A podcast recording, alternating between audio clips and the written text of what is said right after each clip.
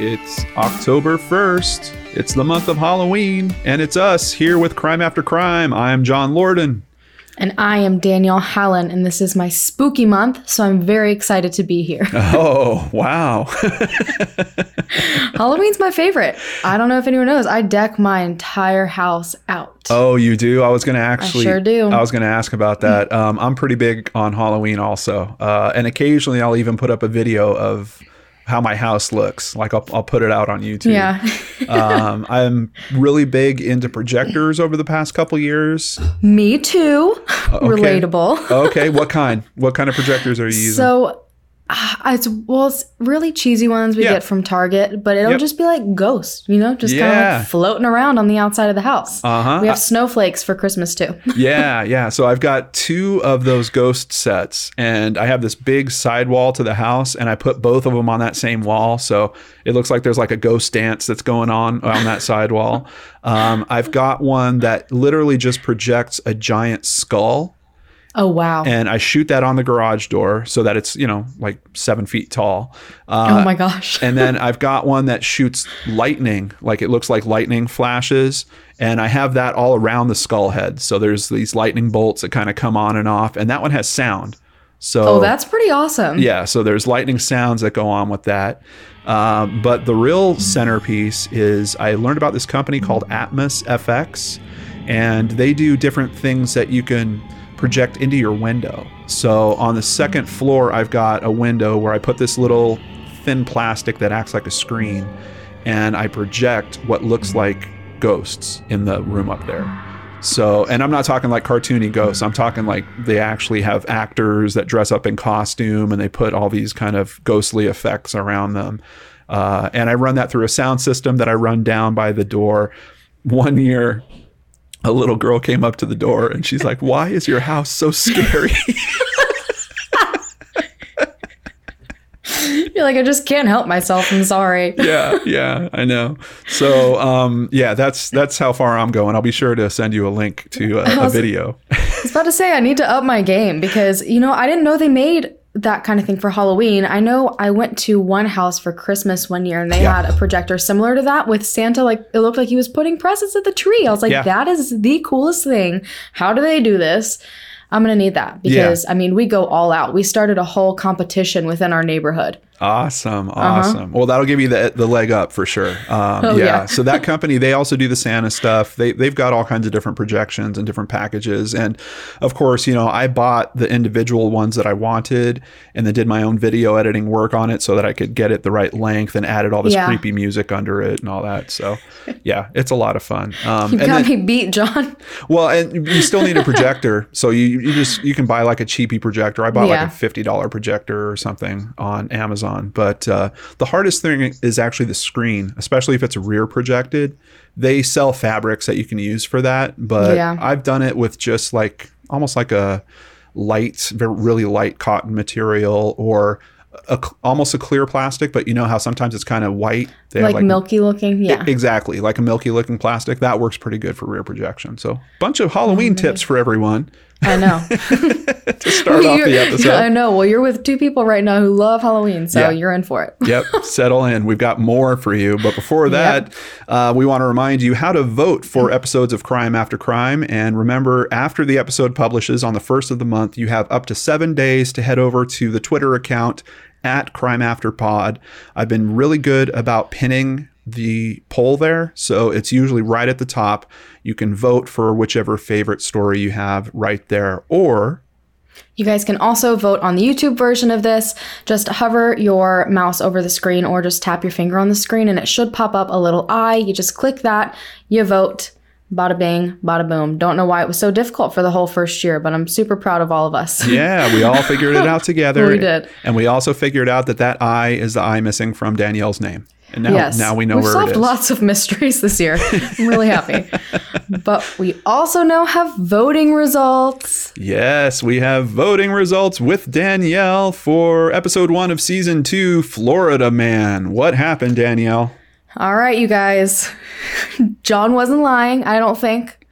On Twitter, He beat me by 60%. Well, he had 60%. I had 40%. All And then on YouTube, I was absolutely blown out of the water. I only had 28% of the votes, while John had 71%. so Do you hear that? Do, He Do you feel that?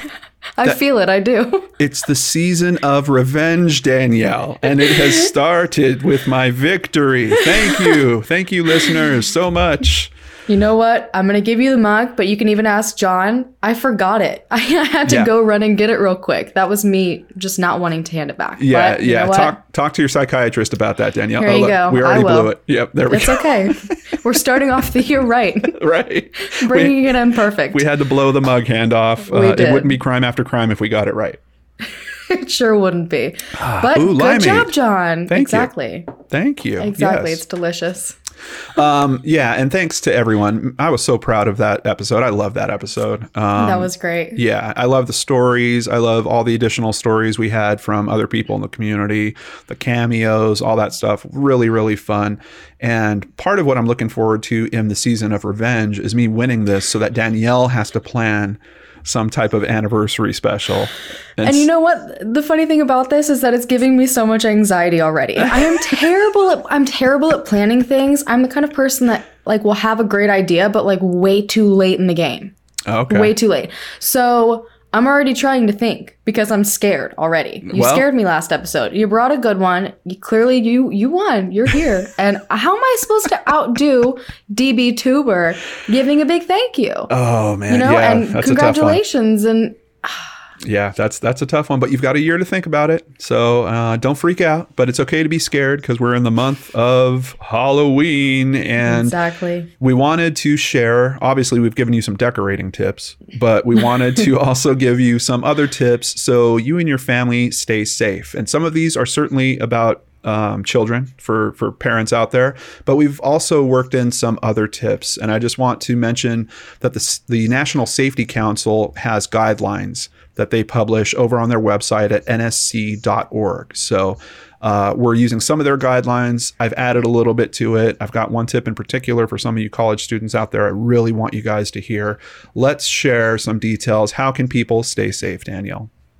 So, children are more than twice as likely to be hit by a car on Halloween than any other day of the year. If children are allowed out after dark, fasten reflective tape to their costumes and bags or give them glow sticks to help increase their visibility. And this is actually one tip I already use. My kids are always covered head to toe Yeah. in glow sticks. yeah.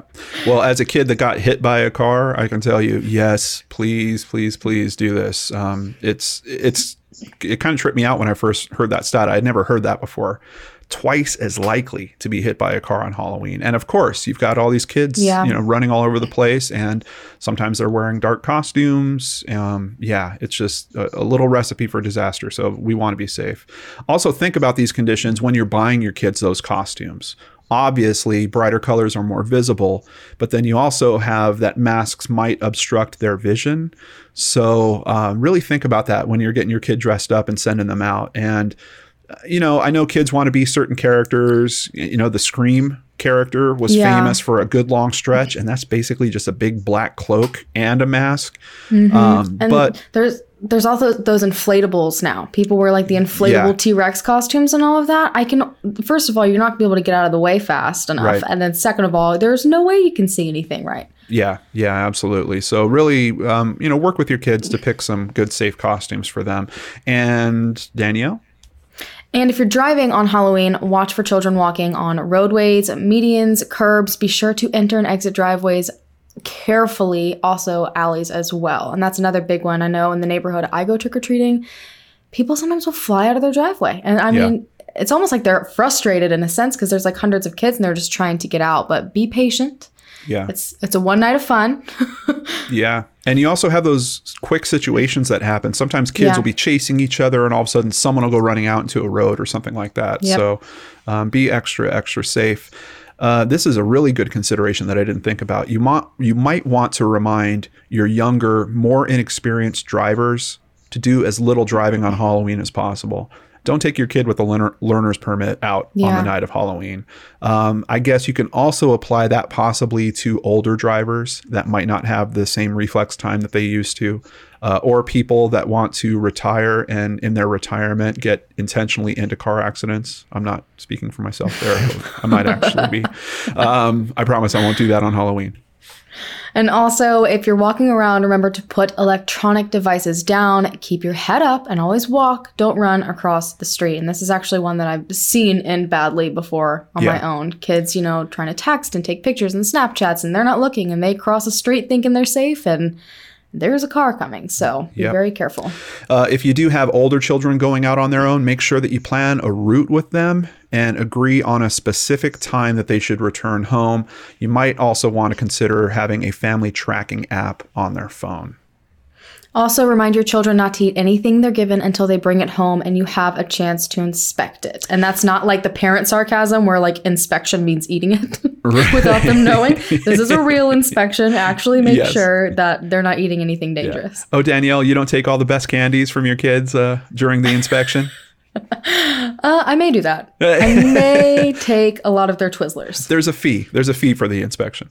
Yep. Um, and this is something, my personal addition um, for the college age kids out there. Please don't go to a bar alone. And whatever happens once you're there, especially don't leave a bar alone. If you've been drinking, stay cautious on bridges and around water sources. I'm telling you guys, honestly, from the bottom, many. yeah, from the bottom of my heart, there are far too many of these cases where we see someone that's out with a group of friends, they leave their friends, and we don't see those people again. And it's terrible. And I don't know how else to raise awareness to this. That's why I'm actually including it in here. Um, so please, please, please stay safe. I want you guys to have fun, but please don't leave that group. And of course, everyone out there needs to stay away from real life haunted houses. Oh boy. Whoa. Yes. Or you right. could be like me when I was a teenager and go to them willingly and then wish you never had about two hours later. well, Danelle, we're ready for your story. What do you have for us this month? All right, this one was difficult because a lot of the stories were really, really dark, a lot darker than I wanted to go. So I kind of decided to play into a very personal fear of mine.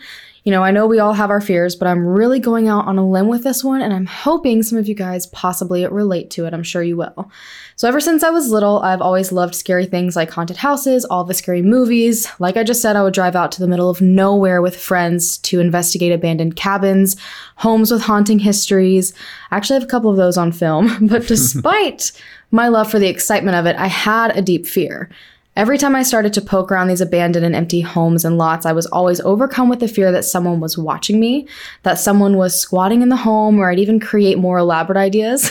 Knowing me, no Yeah. one's surprised Yeah. that someone was, uh, you know, the person in there was watching me, and they were the reasons for the home's demise to begin with, along with all the people in it. I was even scared of my own home half the time. I was the kind of person that checked around the corners. The shower curtain could never be closed.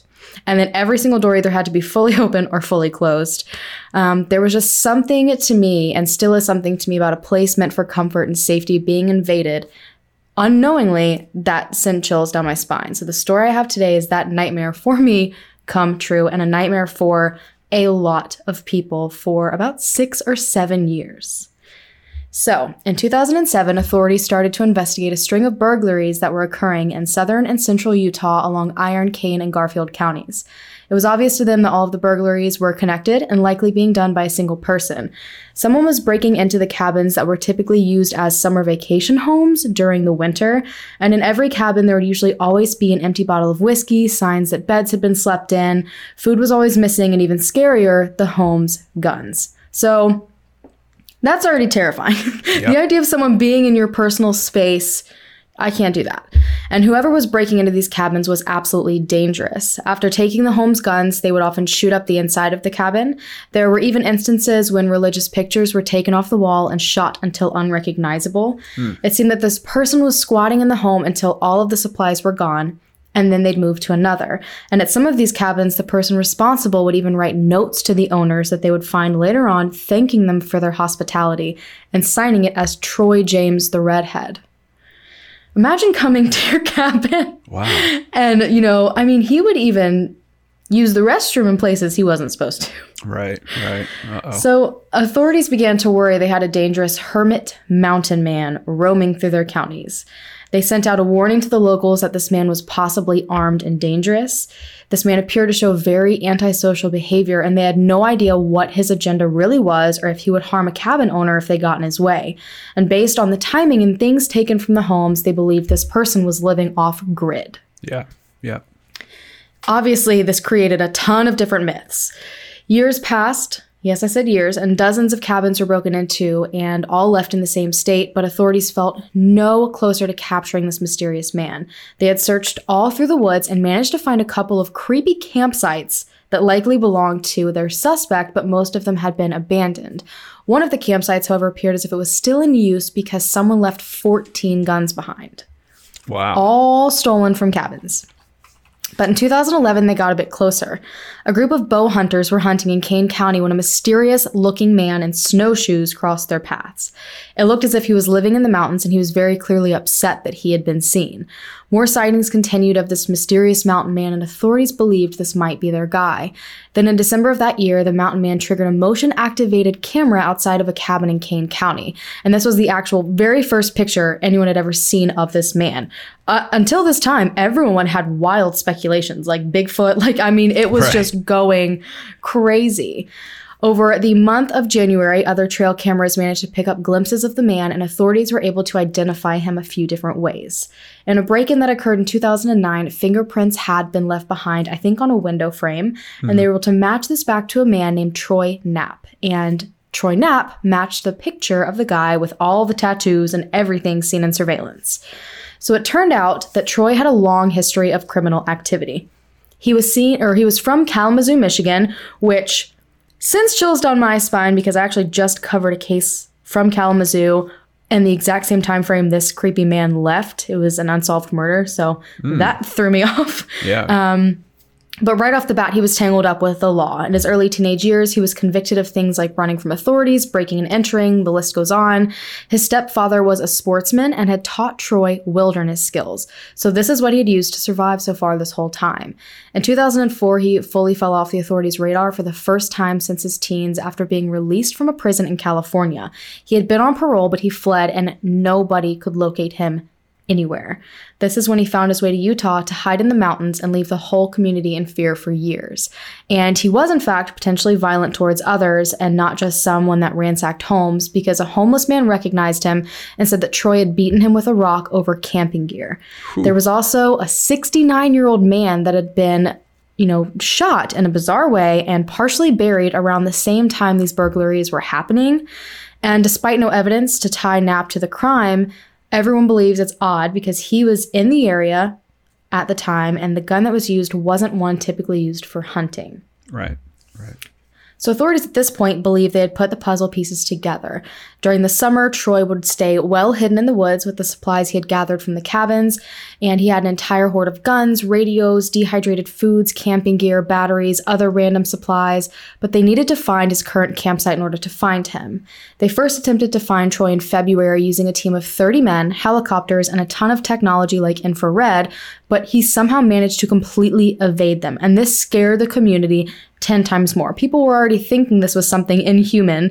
And then, you know, even when they found out his identity, the fact that he could stay hidden with that many people and an infrared helicopter going by, people were terrified. Yeah. So during the summer, authorities started another search, a full blown search for his campsite, and they managed to find a possible location in Kane County. But as soon as they found it, he was gone. He was basically like this ghost. But it was essential that they find him because his behavior was escalating. He was becoming a lot more violent within the homes. Again, he would use the restroom in places and just very, very scary things. But he didn't manage to stay hidden for long. In October, a video camera captured Troy in Sanpete County in Utah. He had a gun over his shoulder and was checking for surveillance through binoculars, but he clearly missed the camera. He waved his arms a bit to check for motion sensors, and once he decided he was safe, he broke into a cabin in the area. Days later, on October 3rd, authorities again brought in a massive search team and a helicopter to try to find him, but they weren't able to locate him. Wow. I know. People were freaked out. You know, they couldn't understand. I mean, this is, you know, th- all these different types of technology are bre- being brought in and they cannot locate this man. They even knew where he was and he seemed to be moving at you know, inhuman rates through the mountains. Yeah. Yeah. Yep. Locals were scared to stay at their cabins. Hunters were nervous to go out, knowing they could pass any guy with a gun and it could be this infamous mountain man. Every time authorities thought they were getting close, he managed to disappear into thin air. He was traveling upwards of 20 miles a day and knew almost every single hiding place along those miles and miles of mountains. And he always knew just when to sneak in and out of a cabin right before getting caught. He was mm-hmm. terrifying. And then finally, the tip came in that led to his capture. A man named Dale Fuller and his 15 year old son were out antler hunting when they crossed paths with a man on March 29, 2013. The man seemed relatively friendly at first. He was speaking of going up to high country. He was asking Dale and his son all sorts of things about, you know, where they had come from, how the snow had been in those areas, if they had crossed paths with any other people. But the whole time, Dale's lab was growling at this man. And despite many attempts to get this dog to calm down, he would not stop. I mean, they were bopping him on the nose, trying to get him to calm down, but his hair was on edge. And Dale said he remembered the second the dog's hair went up, he said his own hair just like went up. He knew something was wrong. So, yeah, he started to scope out the man, and this guy appeared to be very rugged looking, but the one thing that stood out is he had an assault rifle. And after years of hunting in the area, no one typically used an assault rifle like this one. So they started to ask him about his gun and why he needed something like this, and he looked straight at Dale and his son and said, Well, I don't plan on shooting you and then told them he was a mountain man or the mountain man. At this point, they're so rattled from what he just said that they didn't hear right and he just walked off. Whoa. Yeah. So after parting ways, Dale knew exactly who he had just encountered. He had heard all of the stories, so as soon as he got to an area with service, he called a friend who was married to a local deputy. The deputy sent Dale a picture of the man they were looking for, and sure enough, they were just speaking to the mysterious mountain man. Within 45 minutes, authorities were on scene and had decided to use Troy's own tactics against him. They tracked Troy using his own snowshoe prints for three days, covering 15 miles total. And while on the search for him, multiple calls started to come in that cabins had been completely ransacked in the area. They were finally on his trail and he likely had no idea. So all these people were coming back for spring. It was Easter weekend. You know, they're coming back to their cabins, trying to open them back up again, and just disaster. Right. So by that Monday, authorities brought out everything they had. They had enough. They wanted to get this man. There was a 50 person task force, including half a dozen federal agents, members of seven separate sheriff's departments, members for the Utah Department of Public Safety, and a couple of more departments. And they came up with a plan, and around midnight on April 2nd, they all headed out. They had snowmobiles, snowcats, helicopters, dozens of people in snowshoes in the mountains, silently waiting. They didn't even know at this point what cabin Troy was hiding in out of a certain cluster of cabins, but their plan was basically to bring in a helicopter to scare him and hopefully flush him out in the open. Pretty good plan, if you ask me. Yeah. they probably yeah. learned from all their other, you know, plans that didn't work out. But they didn't even need this. By 9 a.m. that day, Troy was spotted by a helicopter out on the front porch of a home he had broken into. And then again, he was spotted chopping wood. When the helicopter came over him, he grabbed his rifle and fired several shots directly at it before taking off on foot south. But what he didn't know is he was running straight into dozens of men hiding and waiting for him. Hmm. After a few changes in direction that resulted in him coming face to face with multiple officers, he finally surrendered. Troy had been terrorizing an area of land and people's homes the size of Delaware. That's how much land he was covering Wow. in conditions that many people couldn't even stand overnight. They would send search parties out for anyone who didn't come back, you know, even one night into this because it was so cold, conditions were so rough, but he was surviving this. Mm-hmm. As time passed, more of his campsites were found, many by cougar hunters and elevations as high as 9,000 feet. Wow. They weren't just makeshift tents either. High up in the rocky terrain, he managed to make framed doors and decently elaborate homes for himself given the circumstances. Yeah.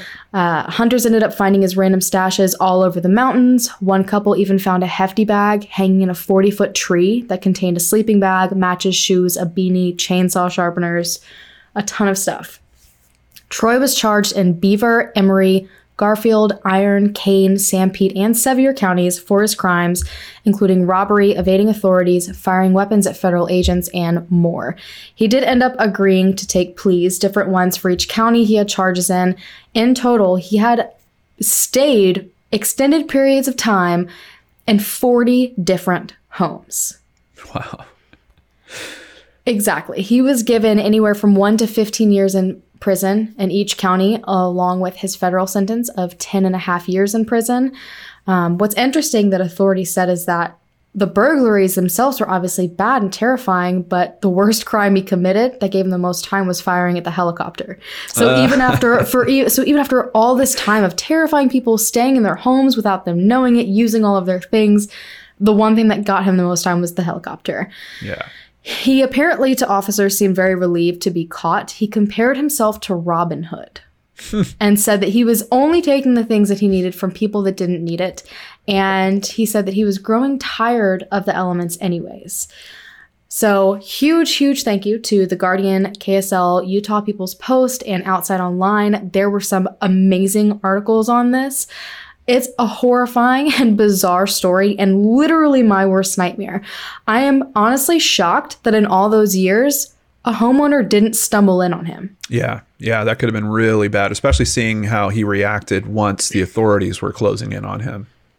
Well, I mean, it's terrifying because not only was he able to get into these homes, but he was surviving off the land. I mean, it does. It's like a human Bigfoot to me. Like, it's mm-hmm. absolutely terrifying. And, you know, Yeah. he was approaching these cabins in the middle of the night or early, early in the morning when it was still dark. All of the footage they captured of him, he looked so scary. Like, it was all in like the, you know, nighttime vision, and his Right. eyes were just like popping, and he looked terrifying. If I mean, if I had woken up or walked into the house and just seen a man lounging around, I would have lost my absolute marbles. Like that is what nightmares are made of. Every single scary movie that I've watched and has terrified me involves some sort of cabin in the woods. There's actually this one um, game. I don't know. I think it's only for PlayStation. It's actually like a scary story time game, like a storyline Yeah. of a cabin in the woods and people watching them and murdering them off one by one. This is like literally what my nightmares are absolutely made of. And he did it for seven years. Yeah, yeah, crazy, crazy. Uh, he wasn't tied to any of the um, other crimes, though, that people thought he might be related to. Nothing to do with. Not that they know of. They weren't able to really link him to anything. But I mean, Okay. I'm sure he went through guns like no other. He had 14. There's no telling. There could be stuff all over the mountain. I mean, they Yeah. found stuff everywhere. Again, this was the size of Delaware. Mm-hmm. But it created so many issues within the community.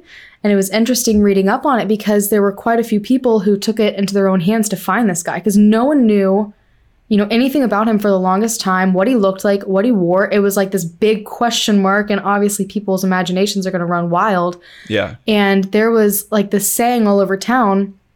There was one guy in particular who was like hunting this guy, like Yeah. actually hunting him. And he always stationed up in this one canyon looking for him. And the whole thing around the town was honk before you enter the canyon or you'll be shot. thinking it's the mountain man. I know it literally created so much fear in this entire community. right, Pe- right. People were hunting him. Yeah, yeah. I, I heard of a case similar to this. Uh, it's called the North Pond Hermit case, and I think this guy was at it for a couple decades. Wow. Um, but it was weird because people recognized the type of stuff that he was taking, and it was mostly like survival stuff. Like he, Yeah. he would clear out their fridges, you know, batteries, things like that. Um, they did eventually track him down, and once again, um, trap cameras came into play, and uh, there was someone that was also hunting him, but it was someone that worked. He was a ranger, if I recall correctly yeah. but they what they they brought him in and they charged him but it wasn't crazy like a crazy amount of time and it wasn't a crazy amount of money. And he's been just trying to kind of reacclimate to um, living in society with everyone else. Because after decades of living that way it was like he didn't even know how to fit in. And he wound up being this really educated very well spoken guy. Um, it was just this bizarre way of living that he wanted to do and he wanted to be out on his own. And he needed certain materials and he would just kind of break in around this one neighborhood. And uh, it even got to the point where people were like leaving him letters outside and just saying you know what do you need? Just tell us what you need. Just need. let us give it to you. yeah we'll just Don't leave break it. we'll leave it out here for you. Yeah exactly. Don't don't break in. Um, but even around that one also the same thing. People are thinking is this bigfoot? Is this what is this? What's what's happening with all this stuff uh, being taken constantly. Exactly. And this guy, I mean, the amount of efforts law enforcement put into finding him. Yeah. And, you know, they would have a specific location. They would see a burglary, recognize a pattern, and they'd immediately get people on the ground. A ton of people, helicopters involved, and they couldn't find him. That's terrifying. And I mean, they would cover miles and miles. They had basically gotten, had this map and this kind of equation put together of how far they believe he could get based on like other searches they had done and they couldn't find him in that area so they're trying to guess how many miles a day he's moving. Yeah. and i mean they just kept expanding and expanding and expanding and he just wasn't there. He was literally a ghost. Mm-hmm. And you know he's he was spending extreme amounts of time in these cabins. Yeah. he probably spent months in some of them and not a single person noticed. The fact that no one walked in on him is absolutely terrifying to me Yeah. but I've seen kind of the same angle as well, where a reporter that was he kind of was having this meltdown moment after his picture was released because he knew he could be recognized, Mhm. um, and they were saying if this man had been out for any extended period of time alone like this in the woods, this kind of that kind of isolation Yeah. and what it will do to you, it was the same thing. They're like, you know, he might not even value life anymore or like human life. Like he could be Right. totally on a separate page as everyone because he's been isolated for so long. So it was scary. I'm sure they had conversations. I don't know if this information would be public, but I'm sure they asked him about, hey, you know, on this particular day when we were out searching for you, like, where were you hiding? I mean, is he burying himself in the ground so his heat signature isn't being found, or does he have ca- a cave system that he has worked out in the area? Like, there's I'm so many sh- questions.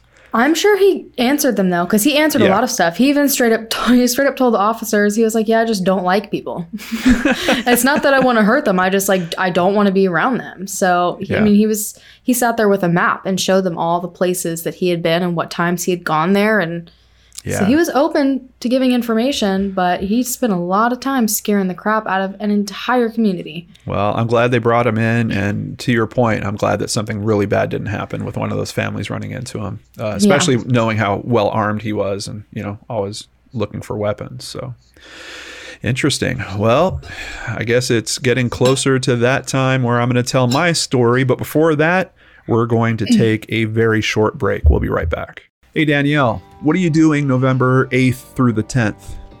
Well, John, I'm glad you asked because I will be at the American Crime Festival, where the world's leader in true crime, media, podcast, and citizen detectives are coming together all in one event. That's right. American Crime Fest is happening in Wildwood, New Jersey, and will include star studded presentations and compelling panels from the world of true crime, like Aphrodite Jones going toe to toe with Larry Pollard to debate the owl theory from Netflix's The Staircase. And let me tell you, Danelle, I heard. I'm excited. yeah, I heard Aphrodite actually talk about that theory once before. She to say she's passionate about it is a vast understatement. Quite honest, Oh, she she gets pissed talking about it.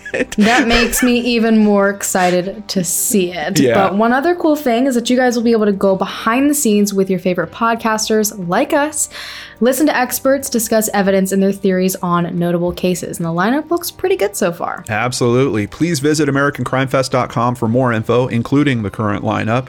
Uh, stay tuned. Keep visiting because they're constantly adding new personalities, presenters, and topics. Don't miss the opportunity to meet, mingle, learn about, and discuss your favorite cases with your favorite podcasters, true crime TV personalities, and other citizen detectives at the Jersey Shore along the beautiful ocean front. Join us in Wildwood, New Jersey on November 9th and 10th for the American Crime Festival, and don't miss the VIP event on the evening of November the 8th. That's right. Come hang out with Danelle and myself at American Crime Fest. Welcome back, everyone. Well, here we go, Danelle. It's time. I'm so nervous. Uh oh. Why are you nervous? You're afraid I'm going to scare you with my story? no, you just mean business this season, and it's scaring me. Let's see if the season of revenge can continue. All right. Well, a lot of you out there know I got my start in true crime covering the Elisa Lam case, which took place at a creepy hotel. The Cecil Hotel was home to at least two serial murderers, the site of numerous suicides, and of course, is where Elisa Lam's body was found in a water tank on top of the hotel in 2013. We all trust hotels to keep us safe. But did you know there was a hotel designed and built to do the exact opposite? Originally referred to by locals as the castle, it would eventually be called the murder castle by local law enforcement. Some people even believe that the man that built it may have been the same man known as Jack the Ripper. If you believe that or not, Herman Webster Mudgett, or as he's more infamously known as H.H. H. Holmes, is often credited with being America's first serial killer and designed and built one of the most terrifying places in America. By all accounts, a con artist, Mudgett started his life pulling his life of crime pulling off insurance scams while he was attending the University of Michigan's Department of Medicine and Surgery. Stealing bodies from the morgue and setting them up to appear to have died in accidents, he collected tens of thousands of dollars from unsuspecting insurance companies while completing his education. After abandoning his first wife, Clara Lovering, and their child, Mudgett ripped off the name of a respectable Chicago family and became Henward Howard, Henry Howard, or H.H. H. Holmes. He moved to the Chicago community of Englewood in 1885, leaving a trail of other crimes behind him attached to his old name. And with his flashy and prominent new name, he was reset and ready to pull off more scams. The first scam would be finding another wife, and he's still technically married to his first. Uh, even though he did file for divorce a few weeks after his second wedding, but that divorce was never finalized. He would have a daughter with his new wife. Several years later, he would marry a third woman while still technically being married to the first two. Holmes found work at a local drugstore in Englewood, and he would eventually buy the store from the previous owner. Some accounts of this part of the story say that that owner mysteriously disappeared, but the 2017 novel, The True History of the White City Devil by Adam Selzer, uh, claims that that's fiction and that the original owner actually lived well into the 20th century. Growing his empire, he then purchased an open lot of land that was right across the street from the drugstore. He intended to build a two story structure that would take up an entire city block, with shops on the first level and apartments on the second. He even planned a space for a brand new drugstore. Once construction started, he was back to his old ways of scamming people. He would fire contractors after they had worked on parts of the building and never pay them, usually claiming that they were doing shoddy work. Then he'd bring in other contractors to continue their work and then go ahead and fire them and never pay them.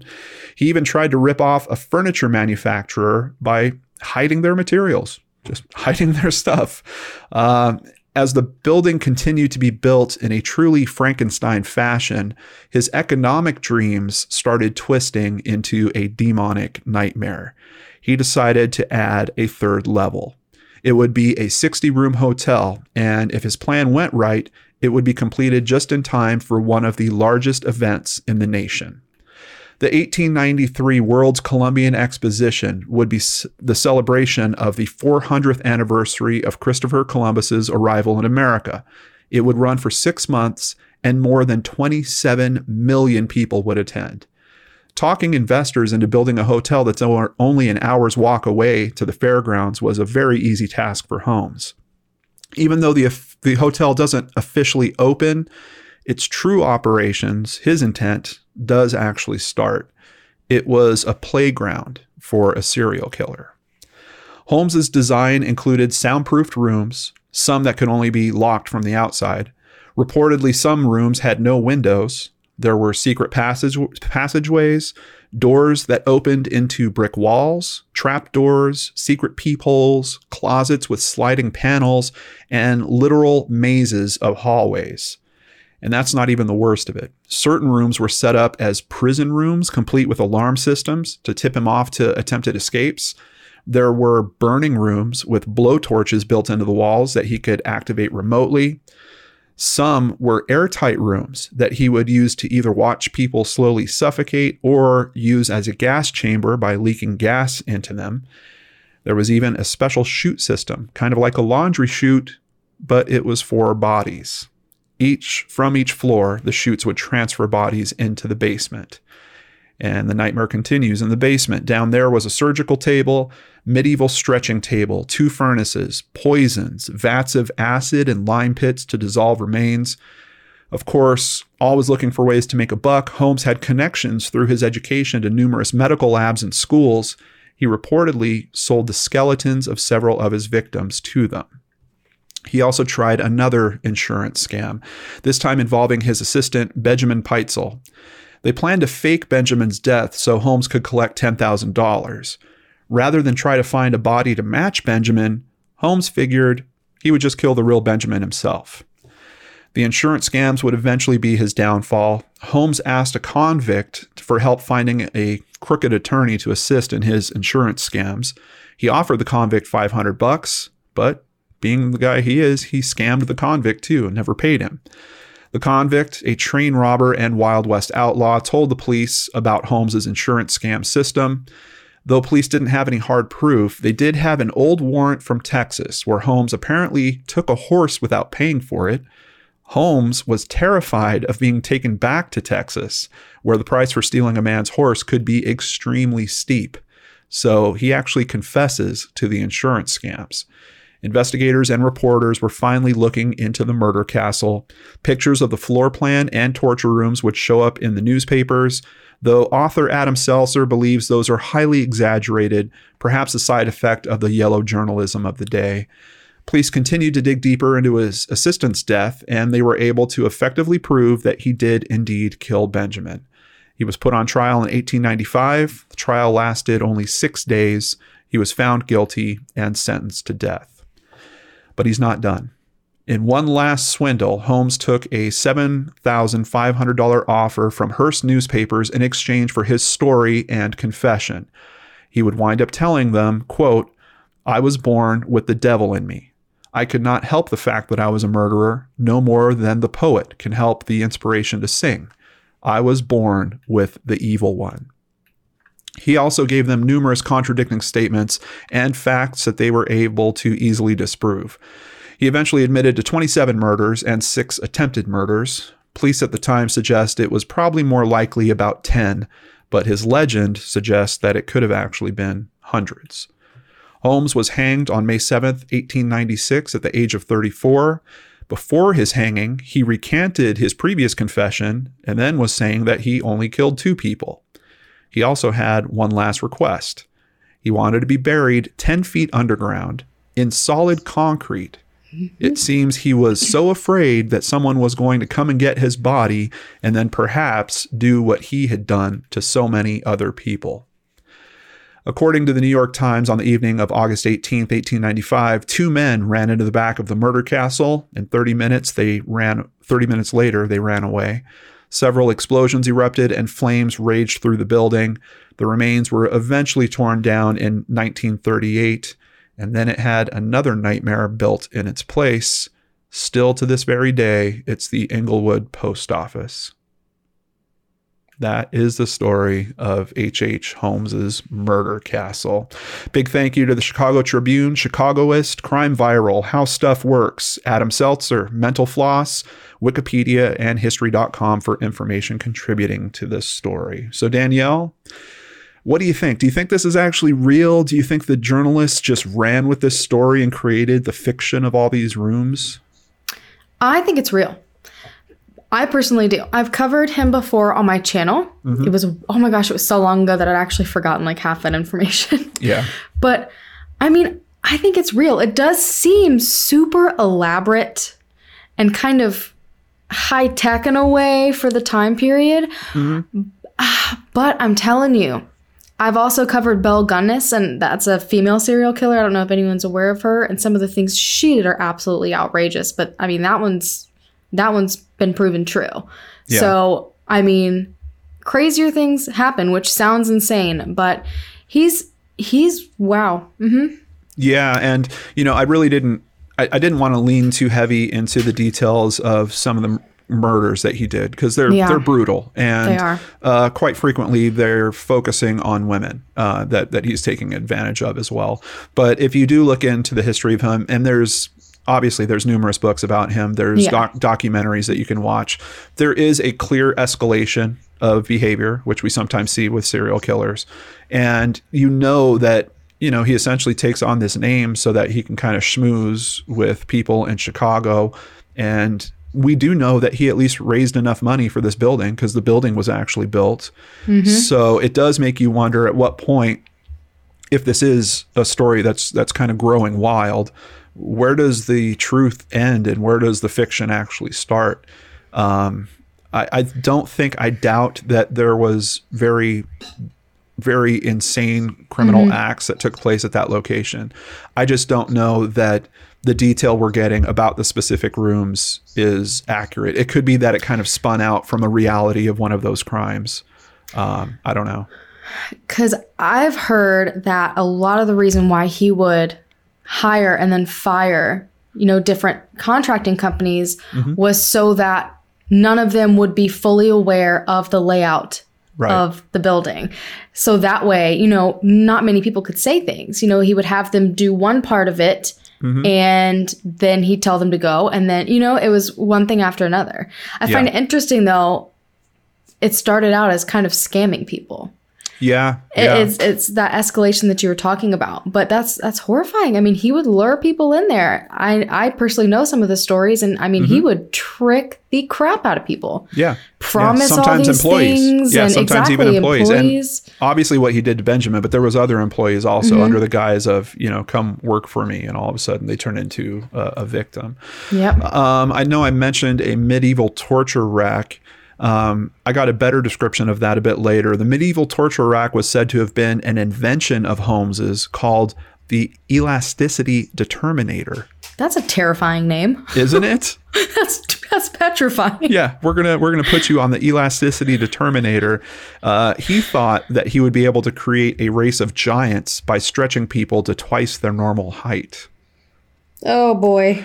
I, I know. It, it, honestly, that's one of those things. I don't know if that's true either. I don't know if that's information that's just kind of coming out because he went to medical school. I was about to say for someone so smart, I just I don't I don't know. Yeah, I don't know. Um, also, I found information saying that there was a firm that he hired f- to do the um, the plans of the building. Uh, you know, I don't think that he was actually drawing up the blueprints necessarily himself, at least for the first two stories. Yeah. Uh, and then, of course, he ripped off that place. He didn't pay them either. Um, and if, if I remember correctly, they actually at least tried to sue him. Uh, there's another twist to all this that just happened in 2017.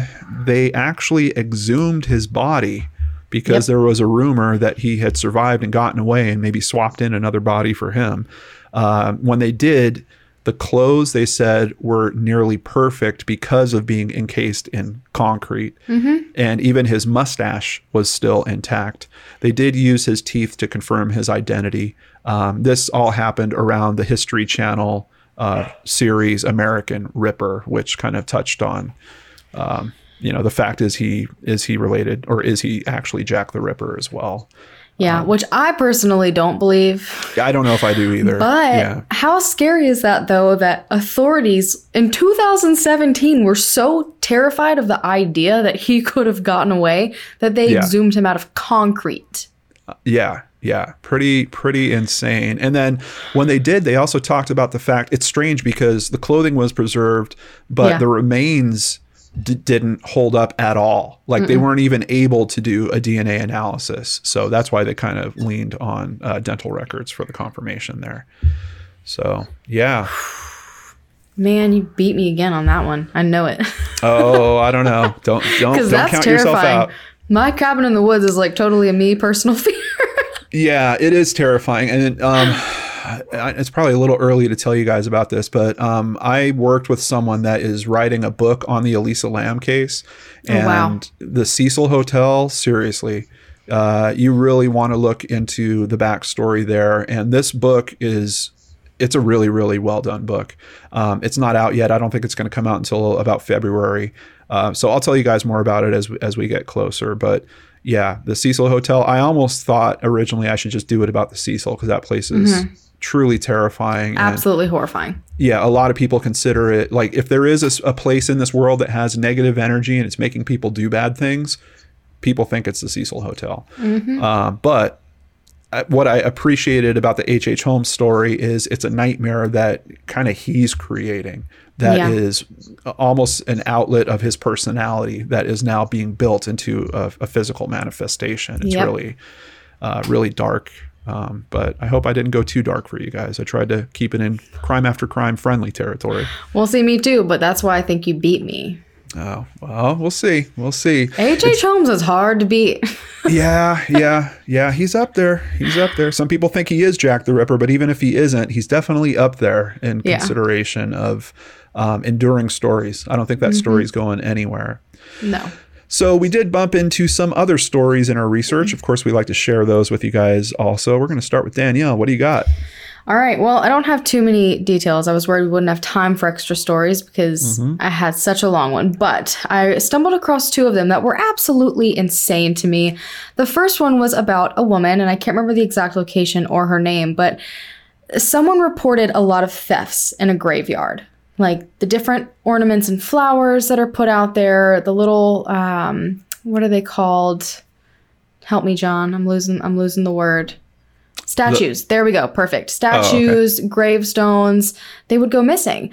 Well, they ended up connecting it back to this woman. She would go to the graveyard, steal all sorts of things, and then decorated her yard with these items. Are you She kidding I'm being so serious. She had her whole driveway lined with gravestones and she had What all these the- creepy signs too that was like stay out of my yard, like beware.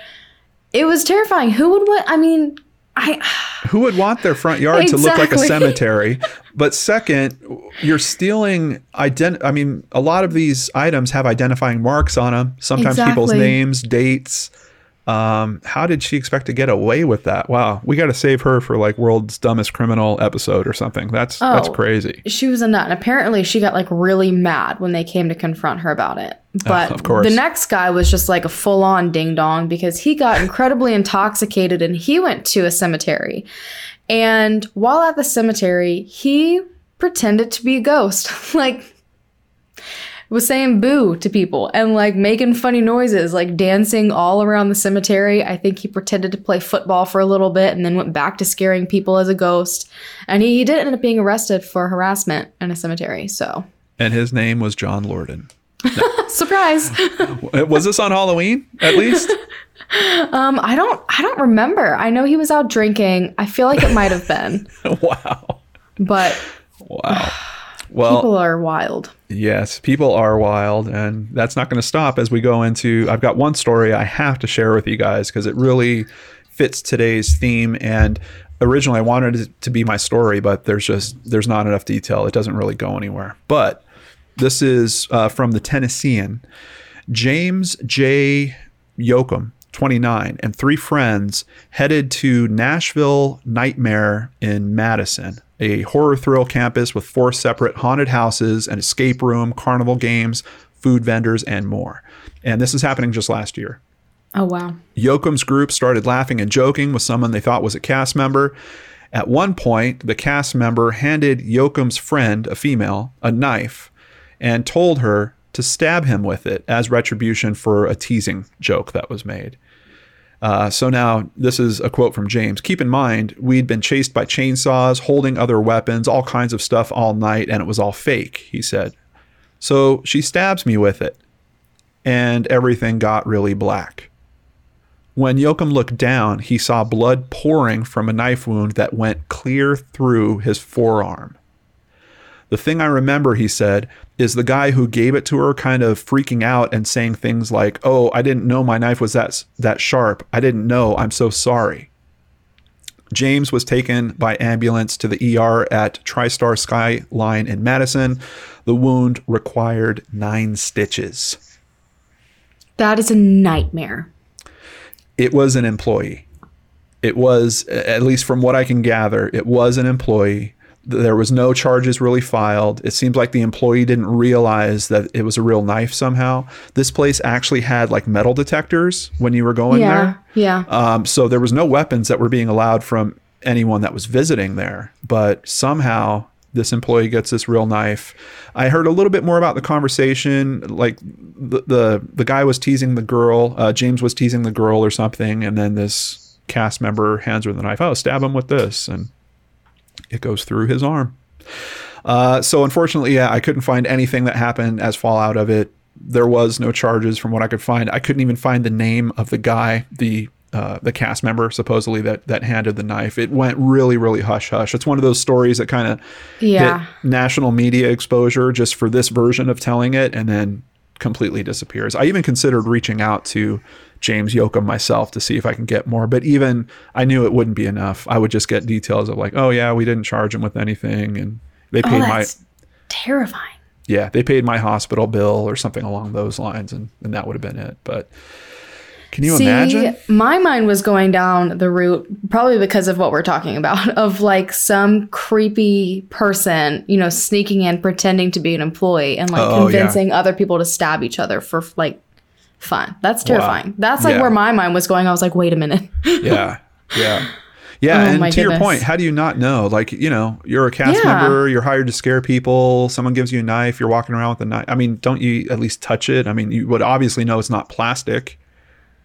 There's not- um, it- I- that is so strange to me though because I go to haunted houses all the time and Yeah. I mean they use like real chainsaws but there's no blade or anything in them. They're not it's Right. not in a way where it could actually harm someone because accidents happen. Think of the environment. People are running around screaming, crazy things are happening. I just find it very hard to believe that this real knife just like magically showed up and he didn't know it was a real knife. But yeah, yeah, it does seem really, really weird.